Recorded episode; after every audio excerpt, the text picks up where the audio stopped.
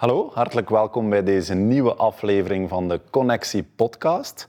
Vandaag hebben we een koppel te gast, zowel persoonlijk als privé zijn ze een koppel. En dat is Anne en Thomas van Justified. Het zijn buren, ze wonen hier vlakbij het Connectiehuis, Ruilok in Locristi. En ze vertellen over hun drie kantelmomenten. En dat gaat onder andere over wat is de kracht van samen als koppel te ondernemen. Abonneer je nu via Spotify, Apple Podcast of YouTube om geen enkele aflevering te missen. En ook om deze podcast tot bij andere mensen te krijgen. Veel kijk- of luisterplezier. Mijn naam is Bert, oprichter van Connectie. En via deze podcast maken we de uitdagingen van het ondernemerschap bespreekbaar. We doen dit door in gesprek te gaan met onze gast over zijn of haar drie kantelmomenten in hun ondernemersleven. Dat is ook wat we met Connectie doen. We helpen ondernemers groeien naar een goede connectie op drie niveaus. Eén, met jezelf. Twee, buiten jouw bedrijf met collega-ondernemers. En drie, binnen jouw bedrijf met je medevenoten en medewerkers. Heb je zelf als ondernemer een uitdaging die je wilt delen? Ga dan naar connectie.eu slash deel jouw uitdaging en wie weet kunnen we jou helpen. Van harte welkom bij de Connectie podcast.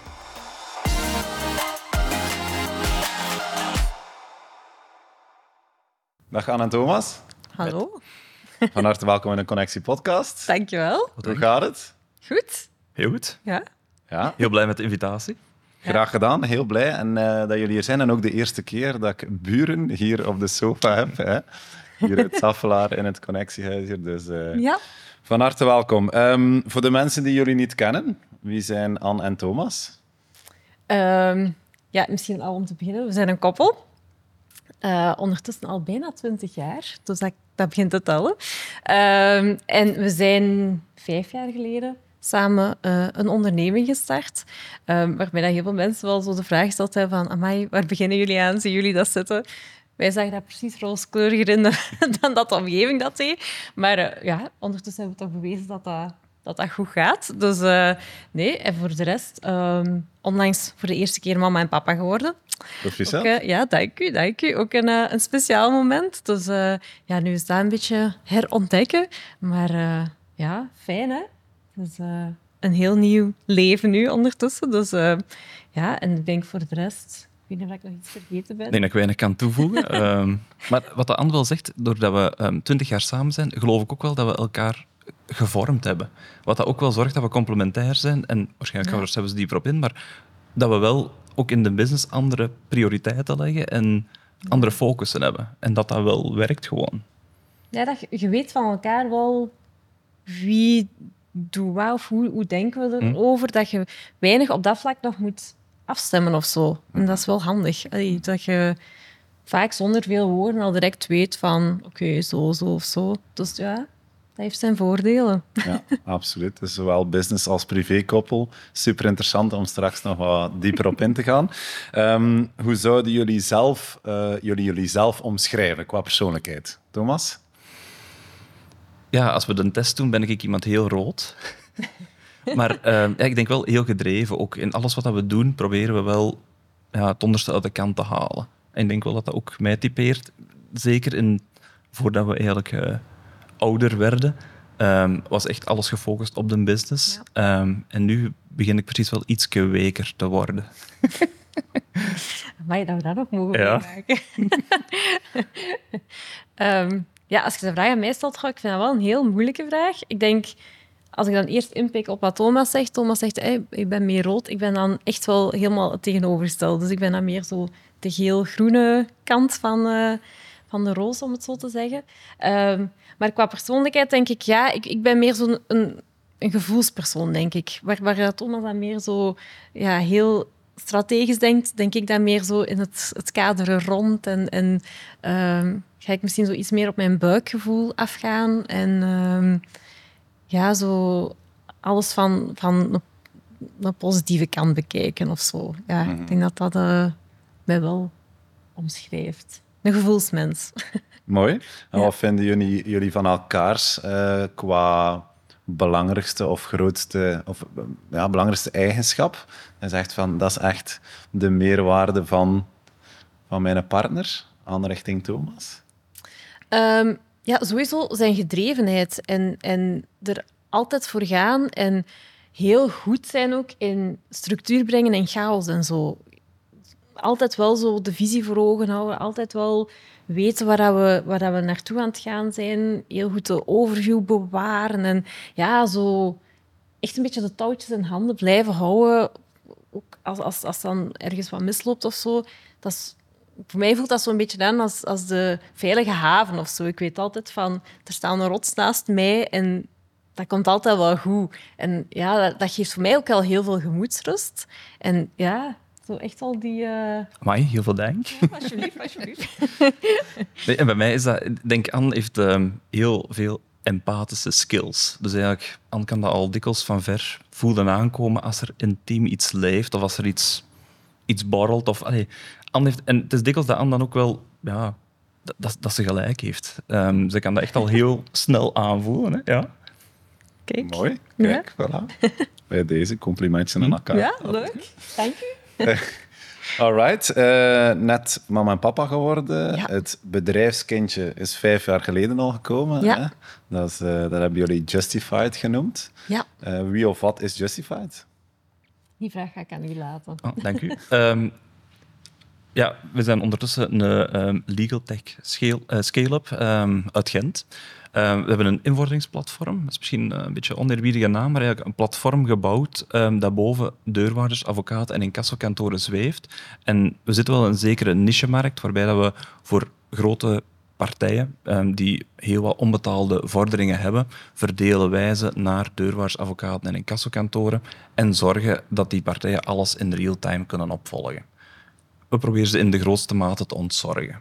Dat is eigenlijk in een notendopje wat we proberen te doen, waar dat er op vandaag ja, en wat, ja, wat dat we doen, maar waar, dat we, eh, waar dat we zagen dat er nog een nood aan was, omdat eigenlijk voor ja, partijen met grote contentieux aan onbetaalde vorderingen was het moeilijk om overzicht te bewaren om die partners op te volgen.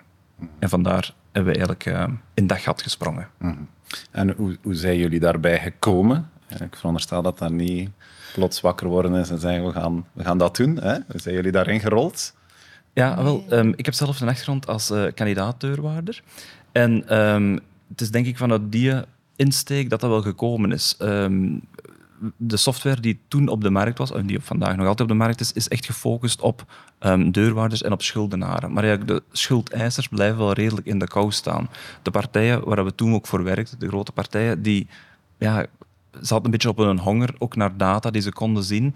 En daarin hebben we altijd geprobeerd om daar een oplossing voor te bouwen. En zo beginnen spelen met een idee van, ja, of, of ook aangereikt aan die softwarepartij, van ja, kunnen we niet samen iets doen? Of kan ik u daarin helpen? Maar eigenlijk stonden ze daar niet voor open, omdat in de deurwaarderij was er daar niet echt een nood aan. En toen hebben we gezegd, laten we het zelf doen. Ja. Kijk, een beetje... Ja, ik denk, als je naar mij kijkt, van...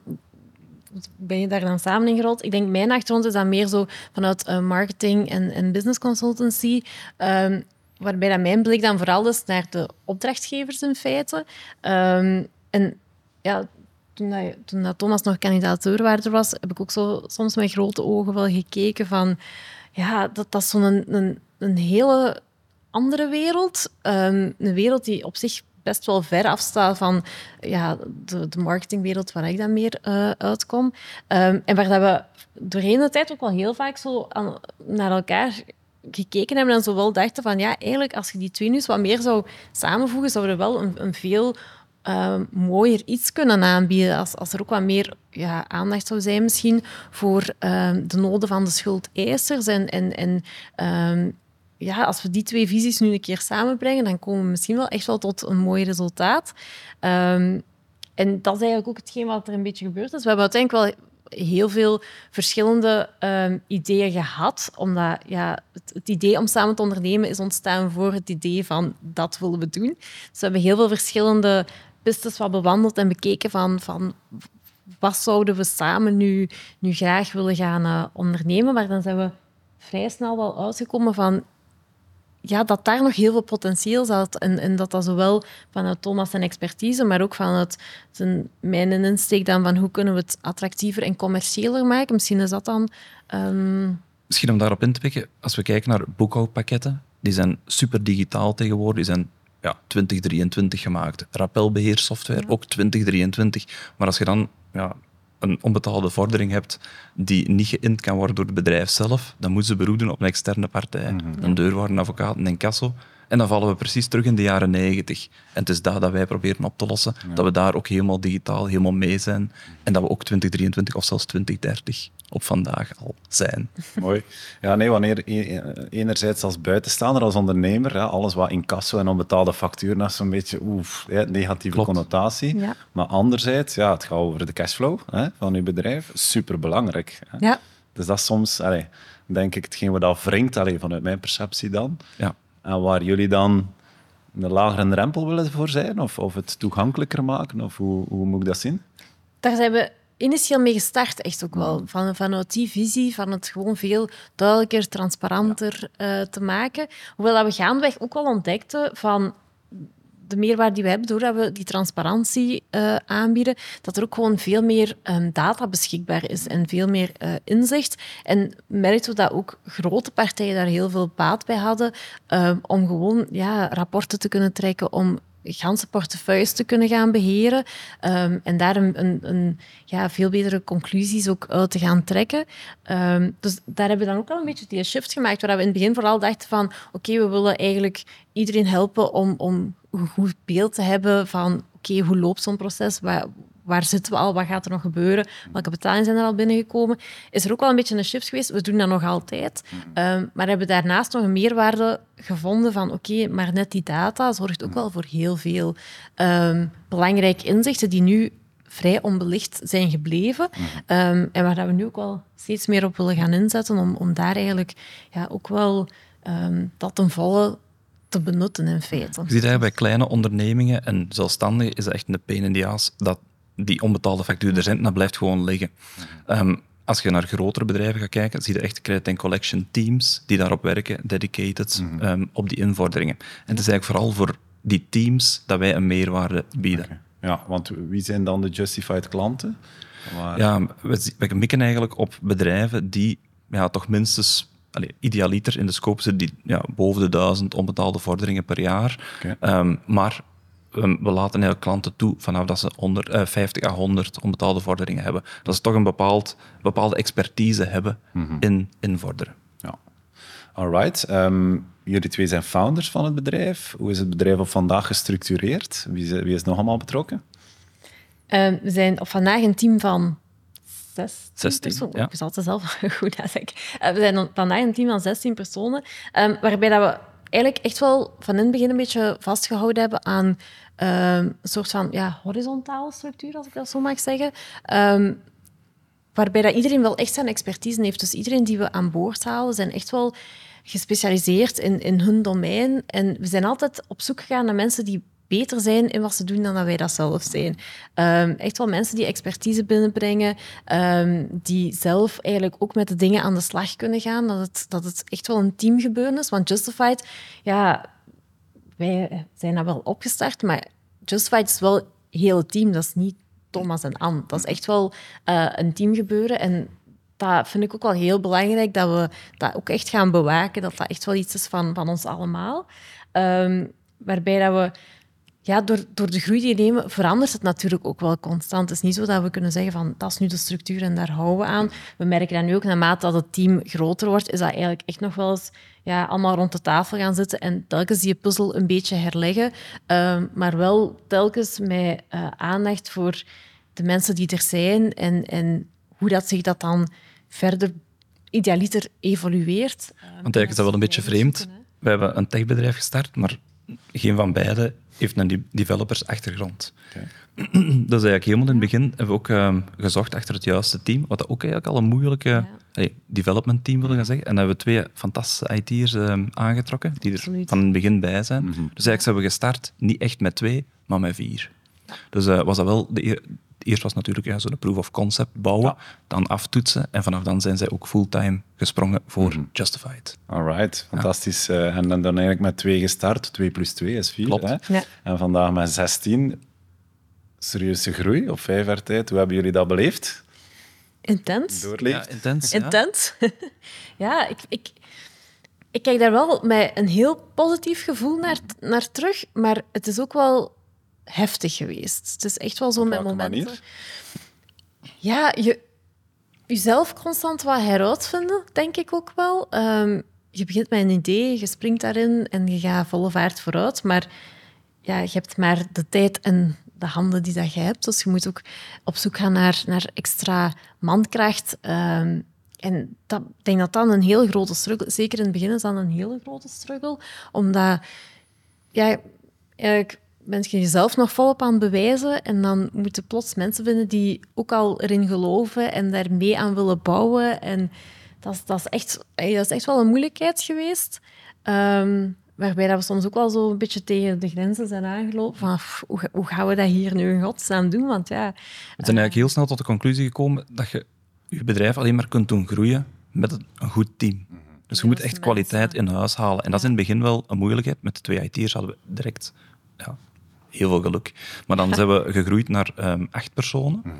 En dan ja, was er één iemand die minder gemotiveerd was. Dat steekt dan de rest van het team aan. Dus eigenlijk hebben we terug schoon schip moeten maken, terwijl dat je volop aan het groeien bent. Ehm, teruggevallen naar vier, dus wij twee en de twee IT'ers. Ja. Om dan weer terug heel goed na te denken en eh, te zoeken achter de juiste mensen. Maar natuurlijk, als start-up dan nog, heb je eigenlijk geen geloofwaardigheid. En dan is het heel moeilijk om juist die witte raven aan te trekken. Waar dat we nu zien dat het een pak gemakkelijker is en dat we al misschien iets meer gevestigde waarden zijn in de markt, wat dat overdreven is, maar toch, we komen al iets meer eh, naar buiten en kunnen we ook wel de goede profielen aantrekken. Maar dat was in het begin wel, denk ik, onze grootste uitdaging. Ja, en ik denk om daar dan op in te pikken, wat, wat ook wel een beetje een, een frustratie is geweest langs onze zijde dan, is daar, zeker in het, in het start-up verhaal, de start-up scene, is het heel normaal dat er ehm, heel veel geld opgehaald wordt. Met dat geld wordt dan direct ja, alle middelen erop ingezet, alle mensen. En, en dat is dan ineens ehm, een boost tot en met. Dat komt dan ook in de media. Dat, wordt, eh, dat, dat is zo hoe dat een type start-up verhaal eruit ziet. Wij hebben er van in het begin eigenlijk heel bewust voor gekozen van dat niet te doen. We zijn echt... ehm, ja, we hebben er echt voor gekozen van oké, we willen... de inkomsten die we hebben, daar willen we de groei mee doen. We willen heel bewust nadenken hoe dat we gaan groeien. We willen heel bewust die strategische stappen nemen. Ehm, ook heel vaak die vraag aan onszelf gesteld van stel dat- er hier nu een zaak geld voor onze neus wordt gezet, zouden we het dan anders doen? Eigenlijk niet. We, we willen echt wel zo stelselmatig die groei nemen. Maar dat zorgt er ook wel voor dat, dat je niet in die hype komt van de, de hippe start-ups die het gaan maken en, en die zoveel geld opgehaald hebben. En, en dat is toch wel iets waar we ook wel tegen, tegenaan zijn moeten boksen. Van, ja, je doet het op een andere manier, maar daardoor minder opvallend. Ehm, Maar het was wel jullie manier. maar het was onze manier. En nog altijd heel blij dat we het zo gedaan hebben.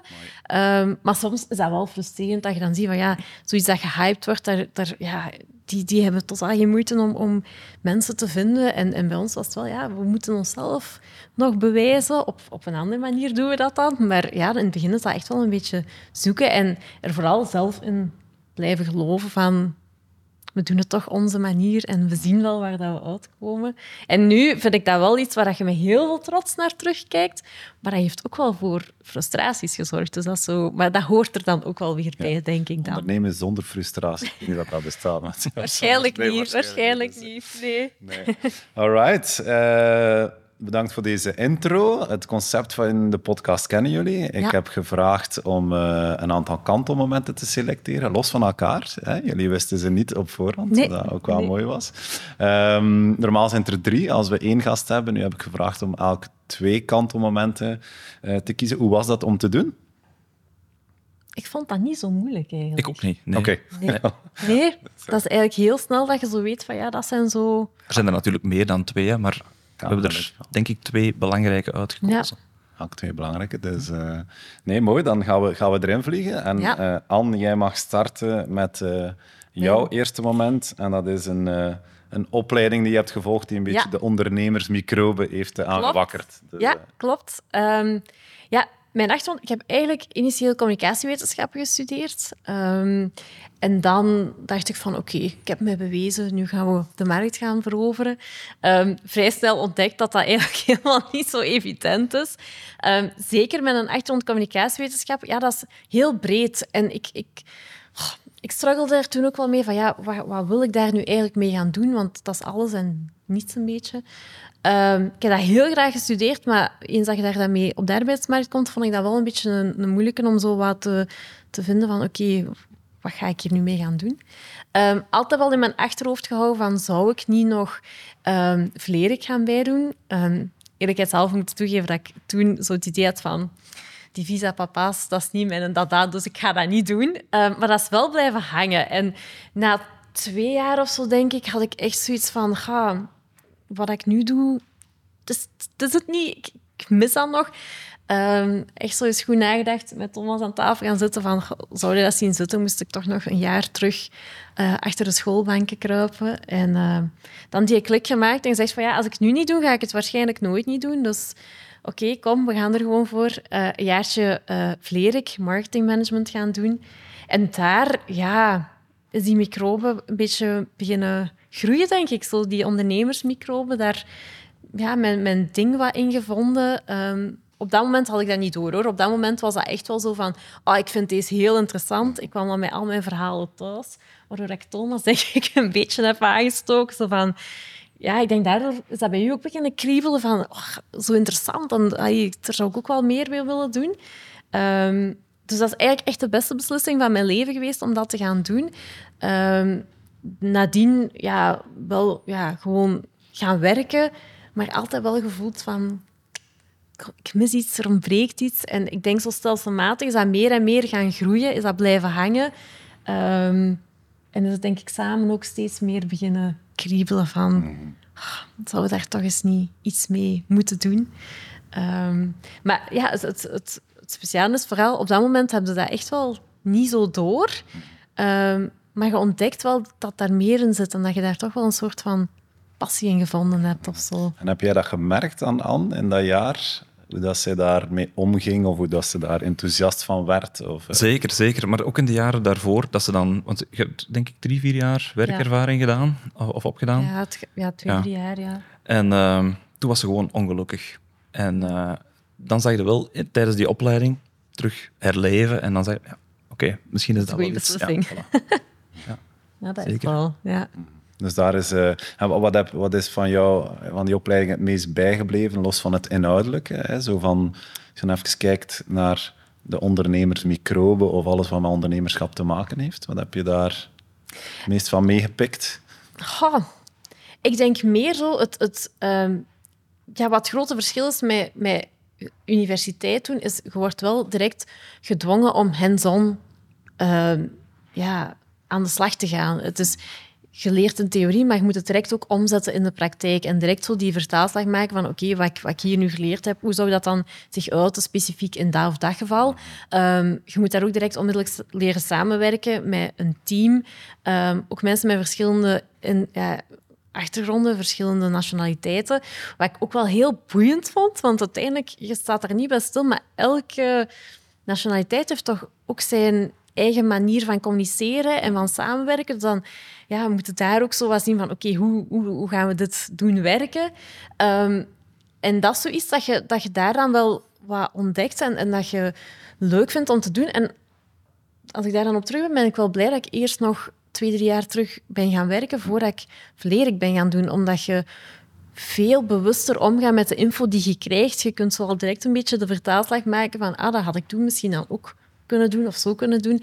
Je, je neemt de dingen veel bewuster op. Het is niet zo in maar theorie en oh ja, we gaan hier even die case oplossen, maar het is echt wel zo ja, direct veel geïnteresseerder zijn, denk ik. Veel... Is minder van moeten, je hebt er zelf ook voor dus, gekozen. Ja, hè? echt zo de, het, ja, het graag doen en, en dan ontdekken dat dat lukt en, en, en dan ja, ook al onmiddellijk denken aan, aan situaties van daarvoor, van ah, dan had ik dat misschien ook wel zo of zo kunnen. Ja, zo direct die hands-on mentaliteit. En ik denk dat dat ook hetgeen is dat je nodig hebt om te gaan ondernemen. Zo niet van ja, dat is ook een beetje je buikgevoel volgen. Hè? Want ik denk, als je op de schoolbanken zit, je leert theorie en je denkt, oké, we moeten het dan zo toepassen en dat, dat is hoe dat in de boekjes staat. Terwijl in de praktijk niks is zoals dat in de boekjes staat. Dus echt wel heel vaak verder gaan op, op, je, op je buikgevoel. En je kunt wat handvaten gebruiken die je dan ja, wel in theorie geleerd hebt, maar uiteindelijk je moet er wel zelf mee aan de slag gaan en je moet daar zelf wel creatief mee omspringen en, en ja, dat is toch nog anders. En ik denk dat dat daar ook wel een beetje is, dat dat inzicht gekomen is van het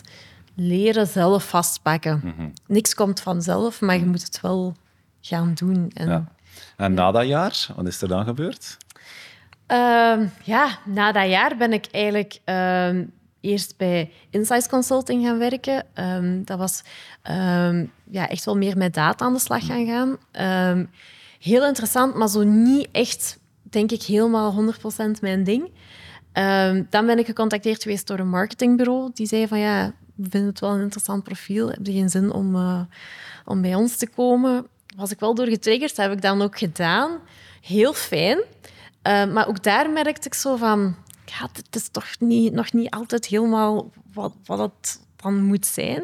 Ik vond dat ook wel super frustrerend, want uiteindelijk, als ik dan terugkijk naar de mensen waar ik uh, op de universiteit mee um, op de schoolbank gezeten heb, ja, die hebben allemaal ondertussen zo een heel traject gevolgd en aan het. En allee, die, die hadden zo precies al zo van, oké, dit, dit is het, dit wordt het. Terwijl ik wel heel erg ben blijven hangen. Dat gevoel had ik dan van elke keer zo iets nieuw en opnieuw starten. Dus eerst en dan uh, na, uh, na het unief beginnen werken. Dat is dan toch niet. Allee, terug gaan studeren. Dan terug daar. Dat was het dan ook niet. Dan uh, weer van job veranderd. En elke keer zo terug op dat moment het gevoel hebben van telkens weer een stapje terug. En terug, om, allee, terug beginnen, terug beginnen. Ik vond dat heel frustrerend um, om achteraf, maar dat is dan ook weer een inzicht dat je later krijgt, tot besef te komen van dat is eigenlijk zo waardevol geweest, want je leert op elke werkplek heel veel. En naast de jobinhoud ook gewoon van hoe gaat dat bedrijf om met ja, dingen die leven op de werkvloer? Of, of wat zijn zo de zaken die heel goed werken? Wat, wat hoor ik van frustraties van collega's? En dat ik nu, doordat we dan zelf iets gestart zijn, plots zo besef van...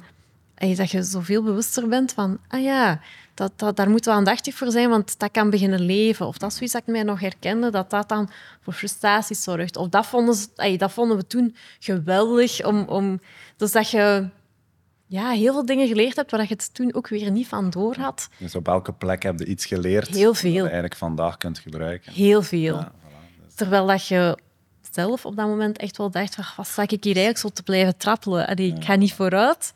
Ja. Um, maar dat is dan inzicht dat met de jaren komt, zeker. Voortschrijdend inzicht. Ja, eigenlijk wel, eigenlijk wel. Dus achteraf gezien heel blij met het traject dat ik doorlopen ja. heb. Maar op het moment zelf, ja, daar toch wel vaak ja, zo heel, ja, een beetje onzeker ook wel over geweest, denk ik. Van, oei, wat, wat, wat ben ik eigenlijk aan het doen? Zo.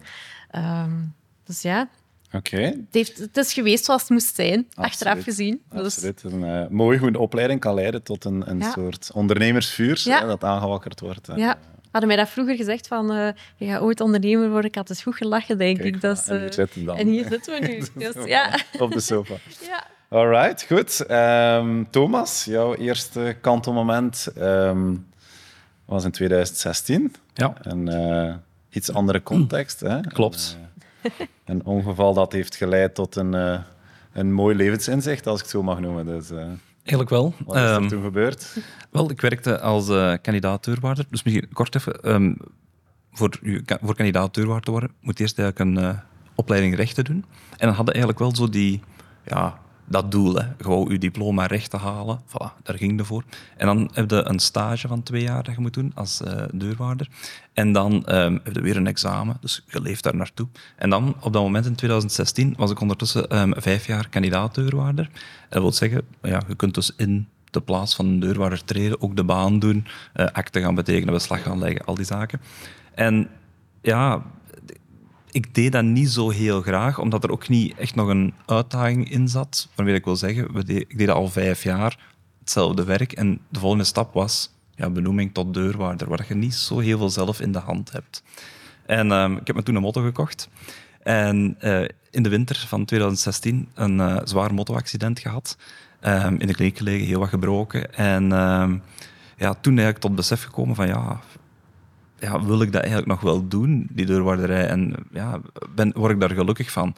En dan eigenlijk tot de conclusie gekomen, eigenlijk niet. En door dat motto-ongeval ook ingezien dat leven wel eens heel kort kan zijn.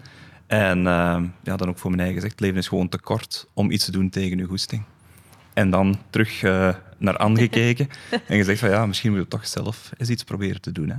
En dan naar heel wat businessen gekeken. Um, dat was niet direct duidelijk dat we dat in de deurwaarderij gingen doen, omdat ik ook wel die sector even achter mij wou laten. Maar toch heel snel tot de conclusie gekomen. En dan kom ik weer terug tot wat ik in het begin zei. Ja, dat is, deurwaarderij is echt jaren negentig. Dachten we van ja, daar is nu nog echt superveel uh, opportuniteit om iets in te veranderen.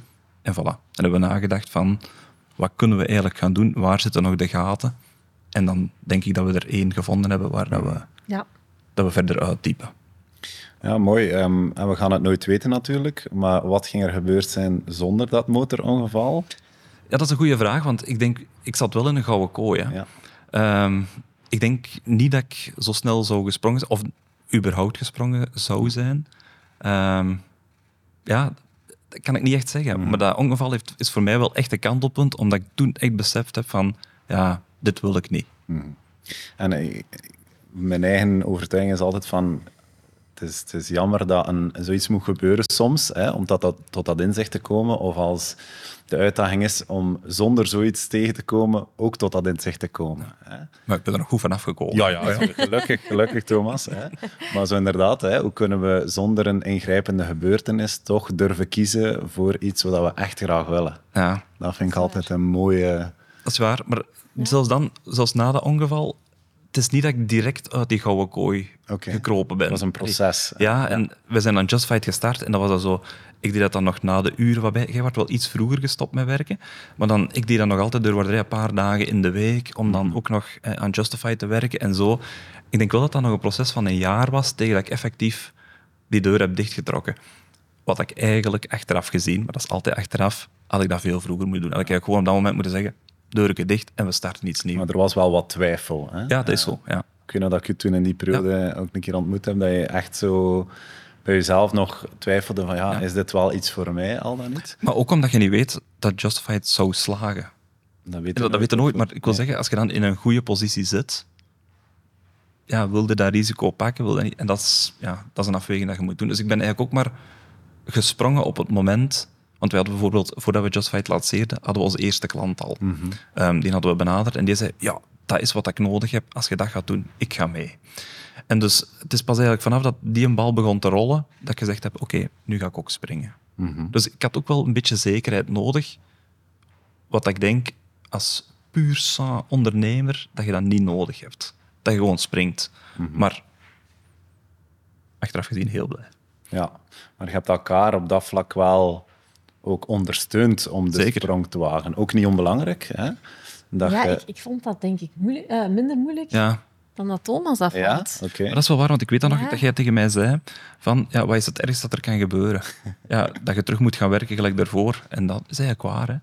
Dat was ook een moment dat ik zei van, ja, oké, ik ga springen. Hè. Ja, ik vond dat niet zo... Ik vond die sprong maken helemaal niet zo moeilijk. Voor mezelf dan, hè, omdat ik zoiets had van, goh ja, kunnen het maar proberen en we zien het wel. En dan weten we het ook weer hè, of, dat, of dat, dat iets is of niet. En ja, inderdaad, echt, zo, echt vanuit het idee... Ja, en als het niet lukt, dan doen we terug wat we eigenlijk op vandaag doen. Dus zo'n groot verschil is dat niet. En je hebt dan alleen maar extra wijsheid uh, bij. Dus ik denk dat je daar alleen maar bij kunt winnen. Natuurlijk moet je ook wel de kanttekening maken. Het is ook wel makkelijker om dat te doen als je nog geen verplichtingen daarnaast hebt. Hè. Uiteindelijk, we hadden op dat moment ook nog geen gezin. We hadden geen geen lening dat, dat moest afbetaald worden. Dus je bent wel iets vrijer om te zeggen van... Oh ja, we proberen het en als het niet lukt, dan, dan mhm. ja, keren we terug naar het leven dat we vandaag hebben. Dus mm wel. Dus ja, ik vond dat, ik vond dat denk ik ook wel spannend. Ik had zo gewoon zin om zo weer eens iets nieuws te doen. Dus Misschien gewoon het traject dat ik al altijd gedaan heb. Van, oh ja, kom, ja. doe weer het volgende, we zien wel. Ja. Voor mij lag het ook wel een klein beetje anders. Hè, want je zit voor de deurwaarderij, dat is eigenlijk... Je wilt deurwaarder worden. Sinds je 18 wilde deurwaarder worden. Daar werkte naartoe. Ja, daar hebben we nu al die stappen... Je hebt dan die examens gedaan. Jij ging daar eigenlijk mee breken. Hè? Ja, voilà. Dat vond ik wel moeilijk. Maar achteraf gezien, Ja, volg ik ook heel wel. blij. Ze. Ja. Nee, en wat, wat zijn, we hebben het er net al even over gehad, wat zijn nog voordelen om samen als koppel te ondernemen? Omdat je zei van, aan, ja, zonder veel woorden begrijpen we elkaar, dus het is eigenlijk een efficiënte manier om te communiceren. Wat zijn nog voordelen Ik vind vanuit dat er jullie? best wel veel voordelen zijn eigenlijk. Ook ehm, iets heel stom, maar bijvoorbeeld, het is niet zo als, als je s'avonds nog een event hebt of zo. Ja, vaak gaan we daar samen naartoe en is dat gewoon een fijne avond. Allee, het is niet zo van, goh, want je bent altijd wel met twee, dus je hebt eigenlijk gewoon een fijne avond. En als, als het event zelf bijvoorbeeld dan minder leuk is of zo, heb nog altijd wel tof gehad. Ehm, maar het is ook niet dat er iemand thuis op je zit te wachten die zoiets heeft van, "Goh, zijn nu weer weg? En ja, je doet het gewoon samen. En, en als het dan eens een event is waar we elk apart naartoe gaan, je kunt het alleen maar aanmoedigen, want het is goed voor de business. Dus je, je, ja, je steunt elkaar daar ook keihard in, omdat dat voor een gemeenschappelijk doel is.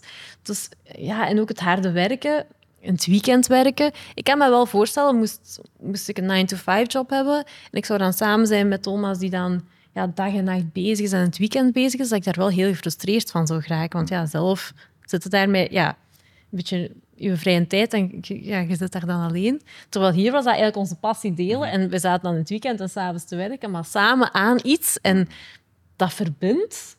Maar dat zorgt er ook wel voor dat er geen frustraties is. Want ja, je, je doet het samen. Ik denk dat dat al een heel groot voordeel is om het met twee te doen. Ehm, We kunnen ook snel beslissingen nemen. Ja. Zijnde, het is heel vaak dat wij de beslissingen nemen onderweg naar huis terug.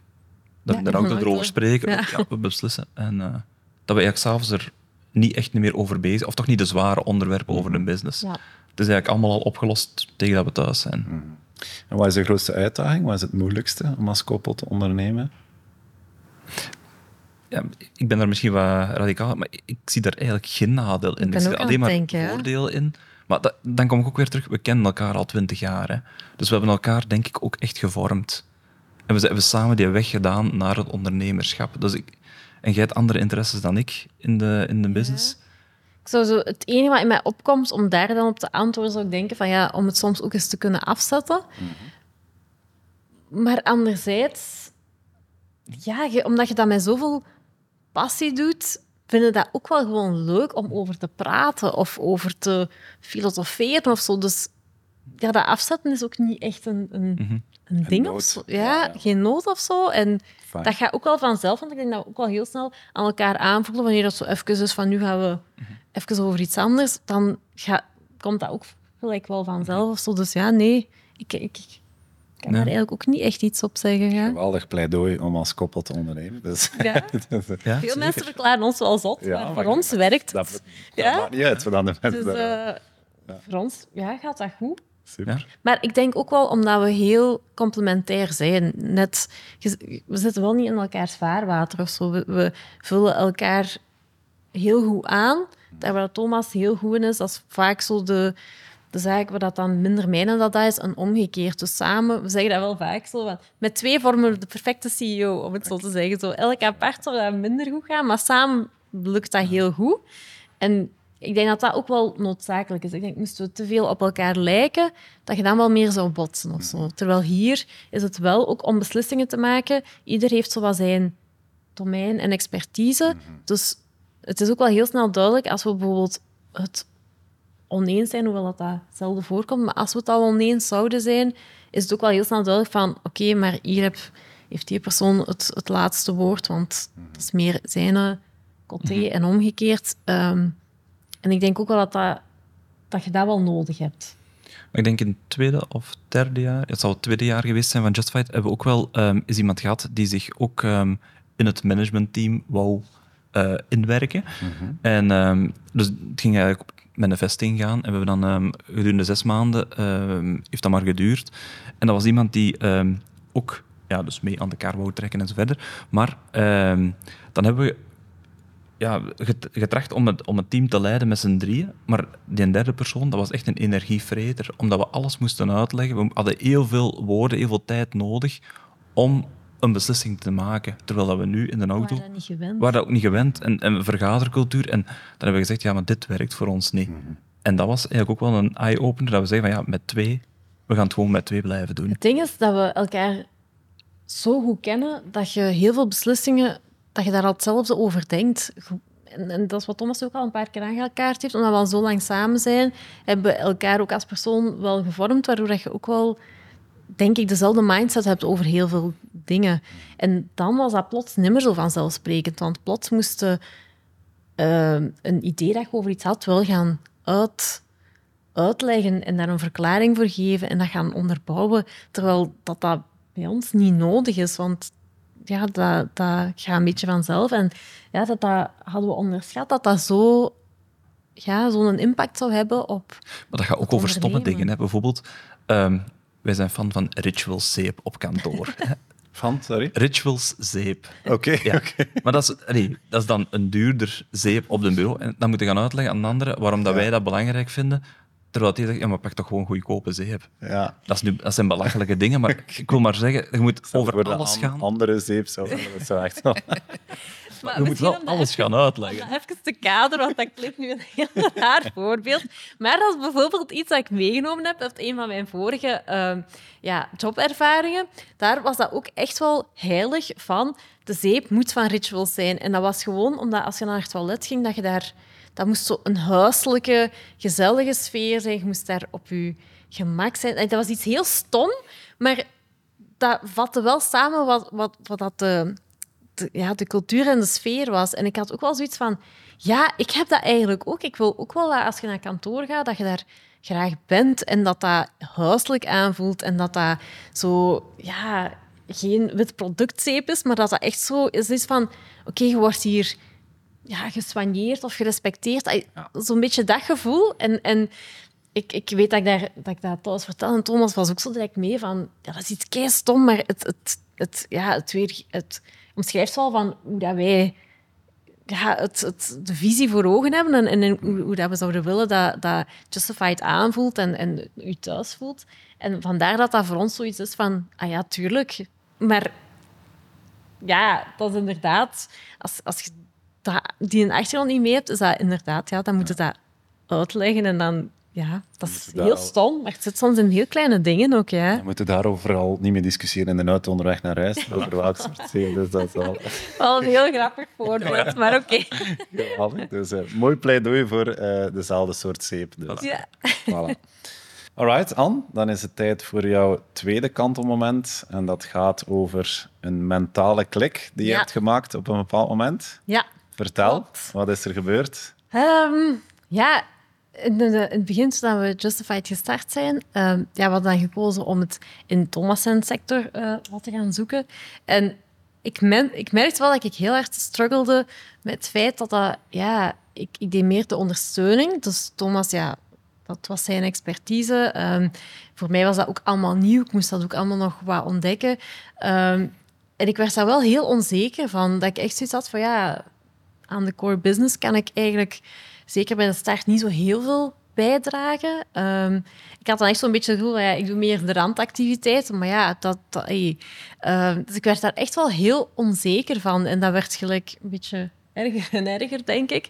Totdat Thomas echt op een bepaald moment eh, ja, heeft moeten zeggen van... En nu ga je echt wel eens een keer allee, moeten, eh, moeten inzien dat hetgeen dat je mee aan tafel brengt, dat dat super waardevol is.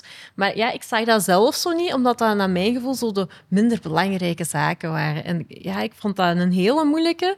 Ehm, totdat dat echt op een bepaald moment, ja, heeft, heeft, ja, heb je echt zo tegen mij moeten zeggen van, ja, als je nu niet ja, u herpakt, zal ik dan maar zeggen, dan, dan, gaat, dan gaat het niet lukken. Want uiteindelijk, eh, we doen dit samen. En, en dat is dan voor mij denk ik wel echt tot kant op het moment geweest om zo die klik te maken en te zeggen van oké, ik doe dat misschien niet ehm, van bij de start mee in die core business, maar ja, de dingen die, die ik doe zijn wel minstens even belangrijk om het te doen slagen. Maar dat is wel, dat is wel een proces geweest. Dat is zo niet iets dat vanzelf ging of zo. En dat heeft u ook maatloos gefrustreerd in het begin.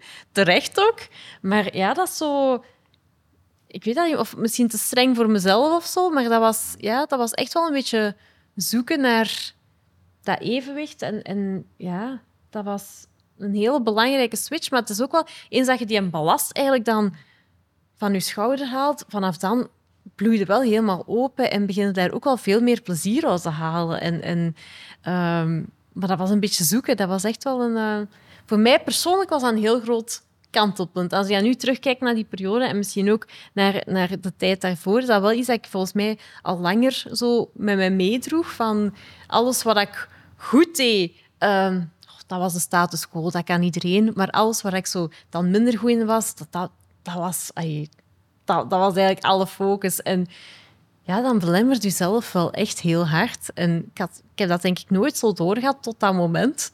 Ehm, Maar wat dat Ja. leuk is aan het ondernemen nu, is dat we samen aan de kaart trekken. ja, En dat is tof. toen, helemaal in het begin, maar dat is- ik denk ook dat dat ligt gewoon aan het feit dat mijn core business was en de nieuwe niet, zette je je altijd in mijn schaduw.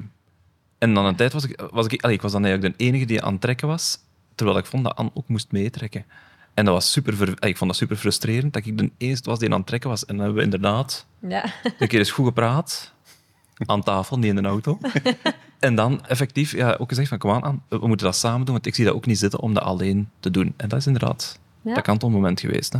Dat was een heel... eh, Ja, ik, ik denk dat ik dat ook wel nodig had. Zo even gewoon eens met de neus op de feiten gedrukt worden. En ik denk misschien ook, want uiteindelijk, ergens zullen dat wel, wel weten, maar er is wel een verschil tussen daar dan die klik ook echt te gaan maken. En ik denk, waarom dat, dat dan zo'n impact heeft gehad, is ook wel het besef van, ja, als ik dit niet doe, dan, dan gaat het Justified-verhaal ook wel stoppen, want dan, ja, dan, dan gaat het niet lukken. Dus je zat ook wel echt met die, eh, die must om die klik te maken. En dat had ik blijkbaar nodig om dat ook effectief te gaan doen. En wat heb je dan anders gedaan qua gedrag? Wat je kunt zeggen, oké, ik heb mentaal die een klik gedaan. Of, of eh, omgedraaid. Ja. Wat heb je dan in gedrag veranderd? Ik denk meer de, de manier waarop ik naar mijn eigen ehm, takenpakket keek, is, is gewoon veranderd. Ehm, bijvoorbeeld, eh, in het begin was ik dan meer... eh, Waar ik mij mee bezig hield, was bijvoorbeeld de branding en alles daar rond. Ehm, dat Thomas... En ik denk dat het ook wel komt omdat Thomas heel veel voorbeelden gegeven heeft van kijk, als jij je daar niet mee had bezighouden, dan had het er zo uitgezien. Of dan, dan had ik het maar zo gedaan. En zo stelselmatig begon dat bij mij ook wel te dagen van, ah ja, oké, dat is effectief wel belangrijk en dat heeft effectief wel een meerwaarde. En ik denk er ook meer voor openstaan voor de complimenten die ik dan kreeg, van ze niet weg te wuiven, maar ze ook echt wel ja, te ontvangen en daar iets, daar iets mee te doen. En, en zo stelselmatig dat echt gaan omzetten. En oké, ja, inderdaad, dat heb ik goed gedaan. Oh, en nu kan ik dat nog doen. En daar zo telkens op verder bouwen, waardoor dat je vanzelf ook ja, meer zelfvertrouwen ook begon te krijgen. Ehm, maar ik denk wat eigen is aan iemand die onzeker is, is complimenten die je krijgt, wuifde heel snel weg. En, en kritiek neemde des te zwaarder, of feedback, kritiek, feedback, ja, neemde des te persoonlijker op. En hoe meer dat je dat doet, hoe meer dat je ook uit evenwicht raakt en hoe onzekerder dat je ook wordt. En eigenlijk moet je dan op een bepaald moment gewoon die klik maken van feedback aan beter en compliment daar moeten van groeien en, en niet zomaar wegwuiven. En ik denk gewoon daarvoor openstaan, dat dat het grote, het grote verschil is geweest. Maar En in de praktijk vertalen dat. hè. Ik vond dat het zich in de praktijk vertaalde in ownership nemen over al die domeinen. Ja, maar, waars- ja, maar waarschijnlijk ook omdat je daar dan zelf het nut, maar het nut, ja, het, het- de meerwaarde er meer van U, je in hebt zag. je, je eigen rol meer naar waarde geschat, Ja, maar ervoor onderschat. ja, Ja. ja. Ik Zonder, dat heel goed samengevat. Dus. zonder Anne had het trouwens niet Justified genoemd, maar had het ADTM Productions. Klinkt ook goed. Klinkt ook goed, maar. Dus kijk, wat een meerwaarde. Ja, voilà, Dus, voilà, ja. ja, maar ik- ben blij dat je dat vertelt, aan, want een, een niet te onderschatten eigenschap van een ondernemer is toch wel dat, ja, dat zelfvertrouwen. Hè? Ja, Ehm, want ja, alles wat dat aan, het, eh, aan de onzekerheid grenst, hè, is ook niet vast hè, voor uzelf, voor de organisatie, ook voor uw medewerkers. dat eh, belemmert u enorm. Dat, dat- ja, dat is ook echt zo. En als je, als je, ja, als je eigenlijk al zelf niet in gelooft, hoe kun je dan verwachten dat iemand anders dat doet? Dus dat, je, moet, je moet dat echt van je, je moet dat echt loslaten. Maar ja, dat is, je moet daarvoor openstaan. Ik denk dat dat vaak, vaak het probleem is. Zo het, het gewoon niet willen zien en, en ja, ik ben wel blij dat dat, gel- dat, dat gelukt is. En sindsdien geniet ik er ook veel meer van. En, en vind ik het echt wel goh, zalig om te doen. Ehm, dus op alle vlak ja, is het zo moeten gaan. Maar ik, ik, ik denk wel dat dat ook nog vaak te veel onderschat wordt en dat dat ook te weinig belicht wordt. Want ik denk dat heel veel mensen wel struggelen met die, met die onzekerheid en dat er niet veel over gepraat wordt, want dat is, dat is een beetje taboe. Hè? Allee, en zeker in het, in het ondernemerschap. Terwijl ik denk van ja, het is ook, we zijn ook maar mensen. Hè? Dus eh, ik denk iedereen heeft wel zo van die, van die dingen. Het is vooral ja, hoe dat je ermee omgaat en hoe dat je daar uiteindelijk het omzet naar iets positiefs. En dat is ons gelukt. Dus ben ik vrij content. Zeker. Want Thomas zei daarnet van oké, we wisten niet zeker dat het een succes ging worden, maar geen enkele ondernemer weet dat op voorhand. Hè? Dus iedereen heeft een bepaalde vorm van onzekerheid van hoe gaat dat hieruit Ja. draaien. Hè? Ja. Dus inderdaad, daar open over spreken kan helpen om te zeggen van ah, oef, ik ben niet alleen met die onzekerheid en daar dan ook stappen in zetten. Dus, Dat is ook echt zo, ja. Absoluut. Maar vandaar, om daar ook op in, te pikken, ik denk niet dat ik alleen zou willen ondernemen. Oké. Ik zou altijd met een... Allee, dat is nu goed dat dat mijn madame is, maar ik zou altijd met een co-founder willen ondernemen. Dat je sowieso kunt sparen, dat je in diezelfde situatie zit, dat je erover kunt spreken, want anders staat er ook maar alleen voor, denk ik. Zeker als het minder goed gaat. Ja. Ik denk, je, je vergelijkt heel snel als het zo minder goed gaat om te doen denken. Maar als je dan iemand naast je hebt die het in perspectief kan plaatsen en waar je mee kunt sparen, om dan te denken, oké, ja, het gaat nu niet zo, maar laten we het dan zo en zo eens proberen. En direct omzetten in, oké, we gaan er verder mee aan de slag. Want het is ook zelden dat je alle twee dat moment hebt. Allee, datzelfde Dat is gevoel waar. hebt. Altijd is er ene wel positiever dan de andere. Ja, dat, dat en die trekt zo. een andere erdoor. Hè, ja. Ja. Ja, dat is mooi. En jullie zijn el- elkaars klankbord, hè? Ja. Eh, logisch uiteraard. Hebben jullie nog externe klankborden of mensen dat je zegt van oké, ik vind het wel goed om daar een keer iets neer te leggen. Dat kan ook zijn voordelen hebben om een keer wat frisse externe ogen of oren te hebben. Hoe gaan jullie daarmee om?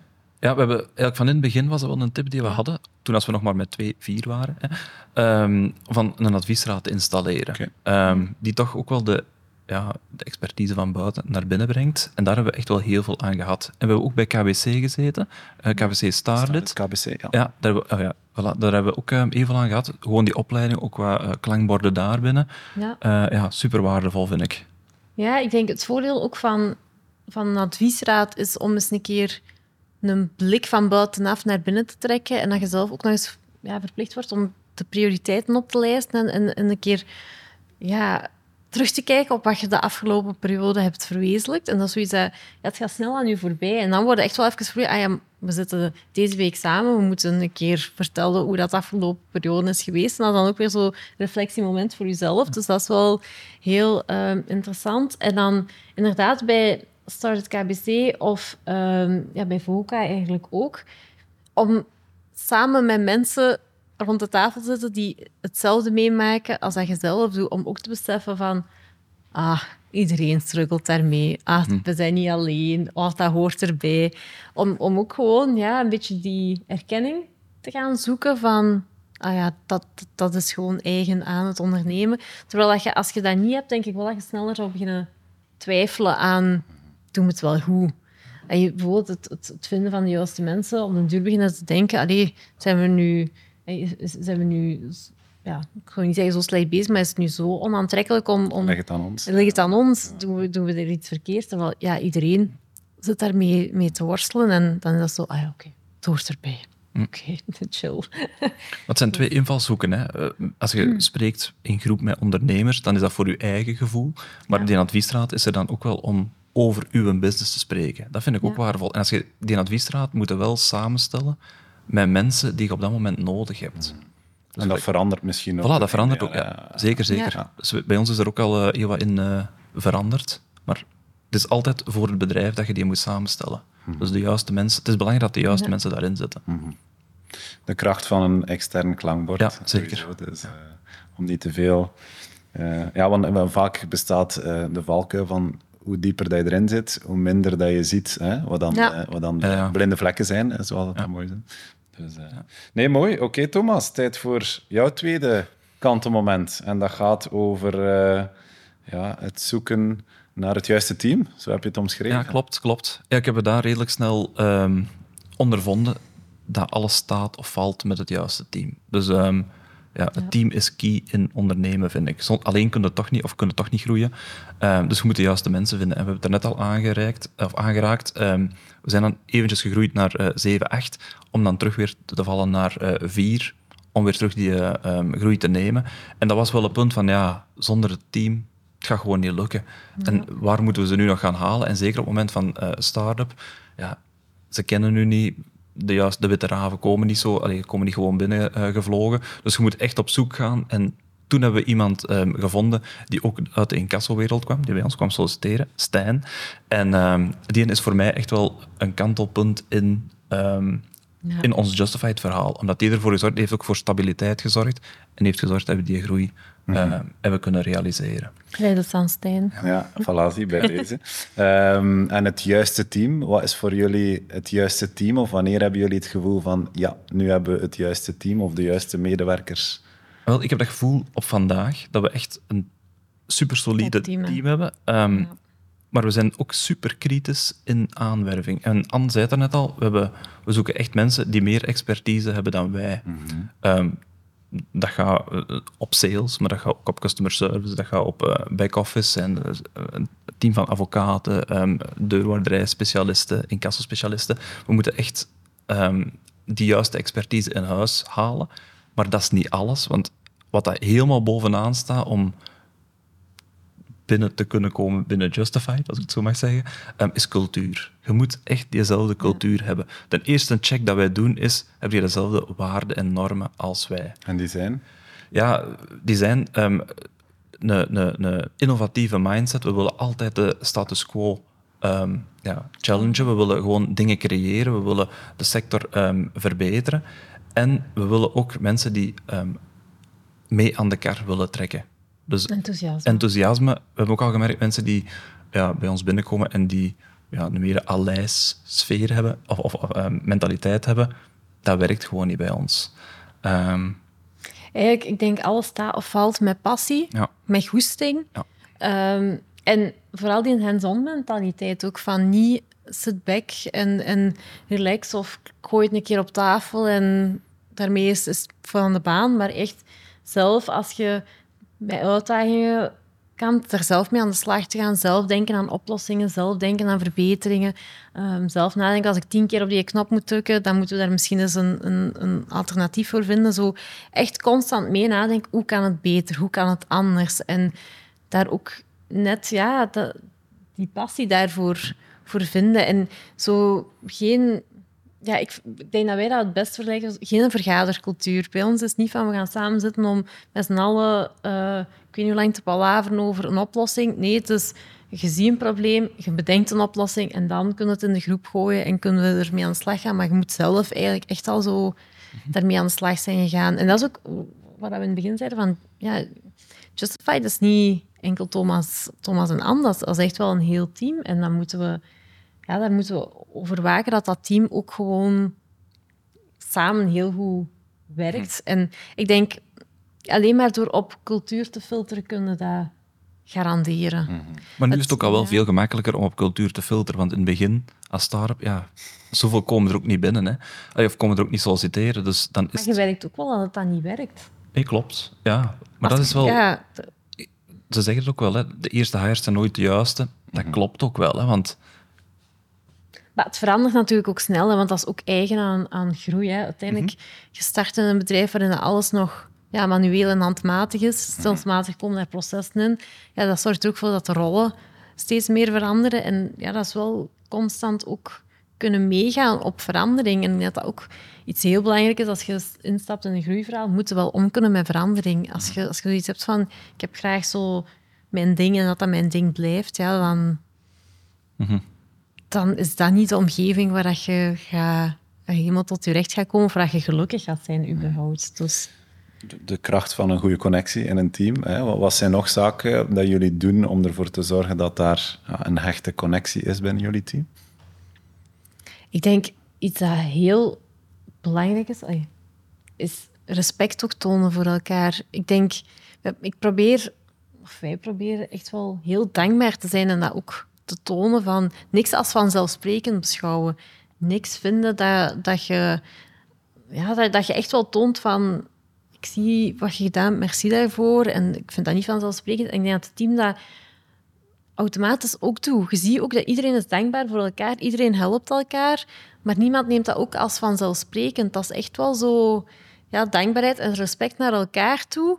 En ik denk dat dat heel, een heel belangrijk is, waar we zelf ook wel heel aandachtig voor proberen te zijn. Natuurlijk, ja, je hebt, je hebt de typische dingen, eigenlijk teambuilding en zo, vanzelfsprekend, maar dat, ja, het, het zit er meer, denk ik, in het dagdagelijkse, om daar ook echt wel dat verschil te gaan maken en die verbinding te zoeken. En ritual safe, hè. En ritual safe, heel belangrijk. ja. Sowieso. ehm, nu, jullie zitten in de scale-up wereld, start-up, scale-up, we hebben het er net al even over gehad, waar natuurlijk het woord succes heel vaak wordt gebruikt. Wat is jullie definitie van succes? Ja, voor mij is dat als we dingen kunnen creëren en zaken kunnen veranderen. Ehm, en misschien ja, dat puur op businessgebied en naar het team toe, dat, iedereen, dat we een omgeving kunnen creëren waarin dat iedereen ehm, ja, kan shinen. Dat eigenlijk zijn passie tot uiting kan brengen en ehm, zelfontplooiing. Dat klinkt wat fluffy, hè, maar dat is, ik geloof dat echt wel. ja. Ik vind dat een heel moeilijke vraag. Maar ik denk, als ik daarop... Ja, mijn antwoord zou daar denk ik op zijn, zo dat de puzzelstukjes in elkaar vallen. Allemaal. Zo, dat je constant op zoek gaat naar dat het, dat het team klopt, dat het product klopt, dat de match met, met de klanten kloppen. Dat je, en en dat, is, dat is een constante strijd, maar als je voelt van het verhaal klopt, vind ik dat ja, een heel groot succes en de rest volgt vanzelf wel. Maar het is wel constant zo'n beetje zoeken naar de juiste match op alle vlakken. En ik, ja, als je, eens dat je dat voelt van het plaatje klopt, dat, dat, is, dat, ah ja, dat, dat is een fantastisch gevoel, vind ik. En als, ja, voor mij is dat echt de samenvatting van succes. Van, ja, hier zitten we op iets dat, dat werkt. Ja. En hoe komen jullie tot rust? De laatste vier maanden niet meer. Hè.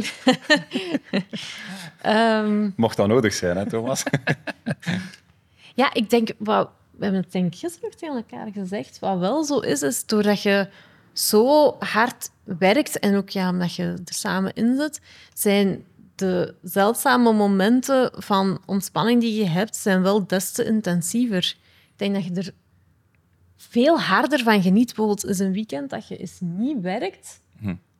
Wauw, dat is, dat is echt wel ten volle genieten en dat ook nog meer naar waarde schatten, wat dat normaal vanzelfsprekend is, is dat zo plots toch niet meer vanaf dat je onderneemt. En die momenten dat je dan echt pakt en zegt van, nu is het eens even het loslaten. En dat lijkt raar, hè, is dat wel. Als wij ontspannen, doen we dat ook nog meestal samen. Dus eigenlijk zijn Ja, we is bijna 24 of, 4, eh, 24 of 24 zijn wij samen. En, maar dat zijn wel... Dat, dat is een totaal andere vibe dan, hè, in de ontspanningsmomenten. Maar, Ja, het is wel, waar. maar wij genieten ook gewoon van de kleine dingen. Het is inderdaad, je hebt weinig ontspanning, maar dan is dat inderdaad intensiever. En dan kan een wandeling kan al ongelooflijk veel deugd doen, vind ik. Of eens een keer goed gaan eten. Ja. Je doet dat gewoon bewuster, denk ik. Je neemt je vrije tijd niet als vanzelfsprekend, waardoor als dat dan is, is dat wel echt een volle op genietmodus dat je gaat. En, en, ja, dat, is, en dat, dat kan inderdaad van, van de simpele dingen zijn, maar dat doet echt, echt zo wel een keer deugd aan. Dus ja, ik denk dat dat een beetje... Goed. Bewust tot rust komen. Ja. Mooi. En wie of wat zijn jullie inspiratiebronnen? Als die er al zijn. Elkaar? Ja, elkaar.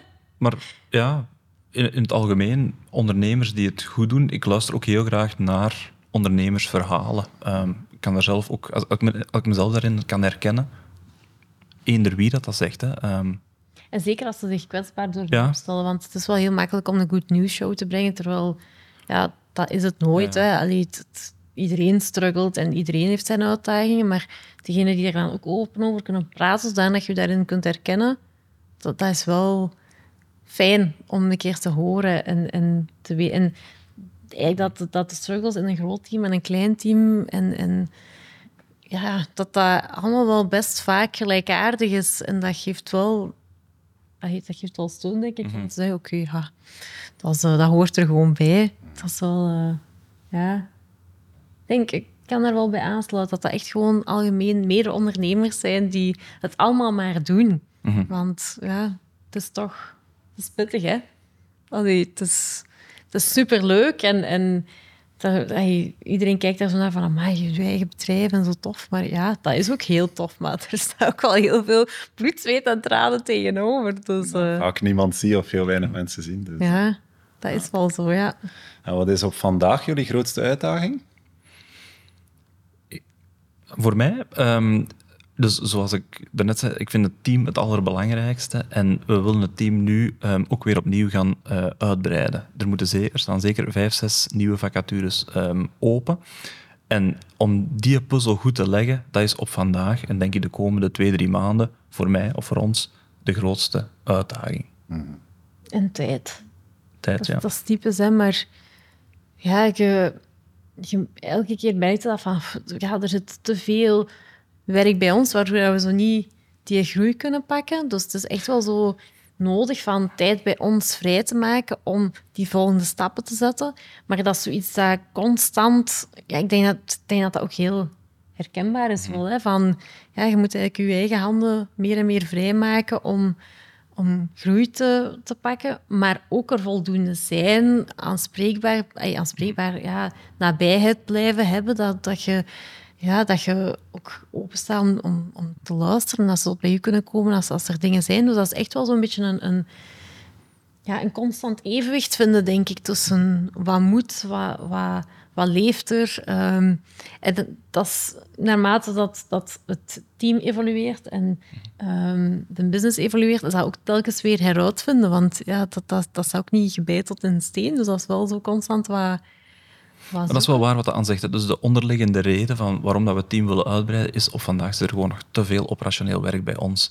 En eigenlijk moeten wij meer tijd vrij hebben om visie, eh, om ons te richten op de visie, nieuwe business-ideeën, nieuwe ontwikkelingen. Daar moeten wij meer tijd voor hebben. Wat en dat we het nu... team uiteindelijk ook. Ja, voilà, team. Want ook. uiteindelijk Ja, juist. moet, moet het team ook die ademruimte hebben Ja. om mee na te denken over verbeteringen en, en kwaliteitscontroles. En, en ja, dat hoort er allemaal bij, maar daarvoor mag de workload ook niet te hoog zijn. Dus dat is wel constant zo zien van, heeft iedereen ook genoeg ademruimte om te shinen, daarvoor dat ze heel, heel goed in zijn. En, en ja, dat, is- dat denk ik nu op vandaag de grootste uitdaging, van ervoor te zorgen dat iedereen zo terug ja, de ruimte heeft om verder te gaan ontwikkelen op alle vlak. Dus eh, tijd is de grootste vijand van iedereen, denk ik. Tijd, prioriteit. Ja, Ja, voilà. ja. Ehm, even vooruitkijken, wat, wat zijn de ambities met Justified?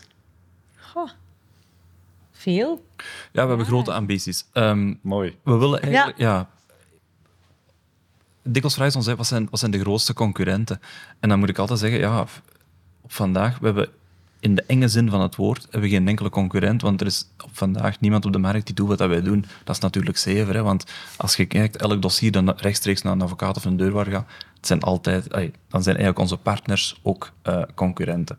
Dus ik denk wat, dat we, ehm, wat dat onze grootste uitdaging en onze, eh, onze groeiambities zijn, is dat we ehm, kenbaar maken aan heel de invorderingsmarkt, ehm, of toch zeker aan de niche waarin dat wij spelen, dat ja, Justified the way to go is om eigenlijk uw invorderingen eh, te centraliseren. En ehm, daarin willen we in België, binnen dit en drie jaar, willen we daar toch in marktleider worden. Ehm, natuurlijk, de bedrijven waarop dat we spelen, zitten ja, veelal in de Benelux, Frankrijk, Duitsland. Dus we moeten ook naar het buitenland. En ehm, Luxemburg, dat is op vandaag in orde, dus België, Luxemburg, daarin eh, zijn we goed vertegenwoordigd. En nu zetten we onze eerste stappen ook in Nederland. Ik zeg het, het zijn de eerste stappen, maar ehm, dat, dat is eigenlijk eh, voor de komende twee jaar de ambitie Ja. om daar ehm, ons te vestigen. En dan eh, verder uit te breiden ook naar Duitsland en Frankrijk. Spannend. Ja, toch? Zeker, ja. Zalig. En mooi om te horen van Kempenaars die in Zaflaren wonen, dat er grootse ambities zijn. Moet kunnen. Absoluut. Dus eh, heerlijk. Ehm, wat zijn nog andere dromen buiten Justified in het leven? Jullie zijn nog jong, dus eh, wat zijn nog andere dromen? Goh. Ik denk eigenlijk dat dat vooral is van, van de, eigenlijk na verloop van tijd zo terug, waar we nu zo uh, minder als vanzelfsprekend beschouwen, zo vrije tijd en zo. Ik krijg daar ook wel aan uit van dat dat stilkens dan ook wel terugkomt, dat je een weekend ook als een vanzelfsprekendheid kunt gaan zien. Zeker nu dat we uh, ja, mama en papa geworden zijn, wilden ook wel echt bewuster, denk ik, gaan, gaan leven om, om er ook voor te zorgen dat, je, ja, dat, dat uh, gezinstijd en zo, dat dat ook wel echt iets is dat, dat leeft en dat dat dat is ook denk ik de reden waarom dat we daar lang mee gewacht hebben om, om aan gezinsuitbreiding te doen. Omdat je eerst wel uh, um, ja, gewoon je volle focus kunnen geven voor Justified. Dat hebben we echt vijf jaar heel intens gedaan. En nu stelselmatig ook iets meer aandacht, denk ik, voor ons privéleven terug. Ik denk dat dat al een hele grote stap gaat zijn. Mm -hmm. um, en daar een heel goed evenwicht in vinden. Ik denk dat dat al een eerste Um, ik denk een uitdaging die we hebben is dat we, we willen geen afwezige ouders zijn. Nee. En dat vinden we allebei belangrijk. En ik denk ja. dat we daar, maar dat is ook zoeken hè, en juist evenwicht vinden. Maar uh, daar gaan we in slagen. Hè. Dat gaat lukken. Als de rest al gelukt is, moet dat maar, ook lukken. Natuurlijk, het zal zijn. En heb je voor een groot stuk zelf in de hand. Klopt. Dus, dus, ja. Laatste vraag voor jullie beiden. Uh, mag je apart op antwoorden. Welke boodschap wil je nog meegeven aan collega-ondernemers die kijken of luisteren naar deze podcast? Voor mij is dat verzorg je team. Echt, je team is het allerbelangrijkste. Je kunt alleen maar groeien met het team. Um, zorg dat je, dat, dat je die een omgeving kunt geven waar, dat, waar dat ze in kunnen shinen. Um, dat ze blij zijn, dat ze naar het werk kunnen komen. Ja, dat is voor mij het allerbelangrijkste. Volg ik denk sowieso het team. En dan daarnaast denk ik ook, durf je buikgevoel te volgen. Durf echt wel... Ja, ook al is dat misschien dan niet volgens de regels van de kunst, maar als, als dat je aanvoelen is, vaak is dat het juiste. En ook als je iets doet met hart en ziel en vanuit je eigen geloof en overtuiging, is dat ook de enige manier om heel authentiek te zijn en, en de beste ja, omgeving te bieden voor iedereen. Maar en, en u niet te laten ja, misleiden door wat, wat, zeggen, wat, wat ze zo zeggen van ja, dat is hoe dat zou moeten zijn of, of dat is hoe dat de meesten het doen. Doe je ding. Doe gewoon je eigen ding en schrijf je eigen verhaal. En dan pas komt het tot heel mooie resultaten, denk ik. Dus ja, volg je buikgevoel. Voilà. Heel mooie boodschap om uh, mee af te sluiten. Super bedankt. U bedankt. Ja, bedankt. Het is fijn om hier te zijn. Ja, heel fijn om uh, de, de, mooie connectie tussen jullie te horen en te voelen. Hoe jullie samen met heel veel passie aan het ondernemen zijn. En uh, ja, heel veel succes daar nog mee. Dank, u. Dank u. Ook met Mia natuurlijk. Ja. En, uh, meer Gentse naam dan Mia bestaat niet. Dus de link met het Gentse zal er altijd zijn. Ja. Ehm, nee, heel fijn. Bedankt om, om hier te gast te zijn. Dank je wel voor de uitnodiging. ja, heel graag tot binnenkort. Met veel plezier. Dank je wel. Bedankt om te kijken of te luisteren naar deze Connectie podcast. Abonneer je nu via Spotify, Apple Podcast of YouTube om geen enkele aflevering te missen. Wil je zelf een uitdaging delen? Ga dan naar connectie.eu slash deel jouw uitdaging en wie weet zien we elkaar binnenkort.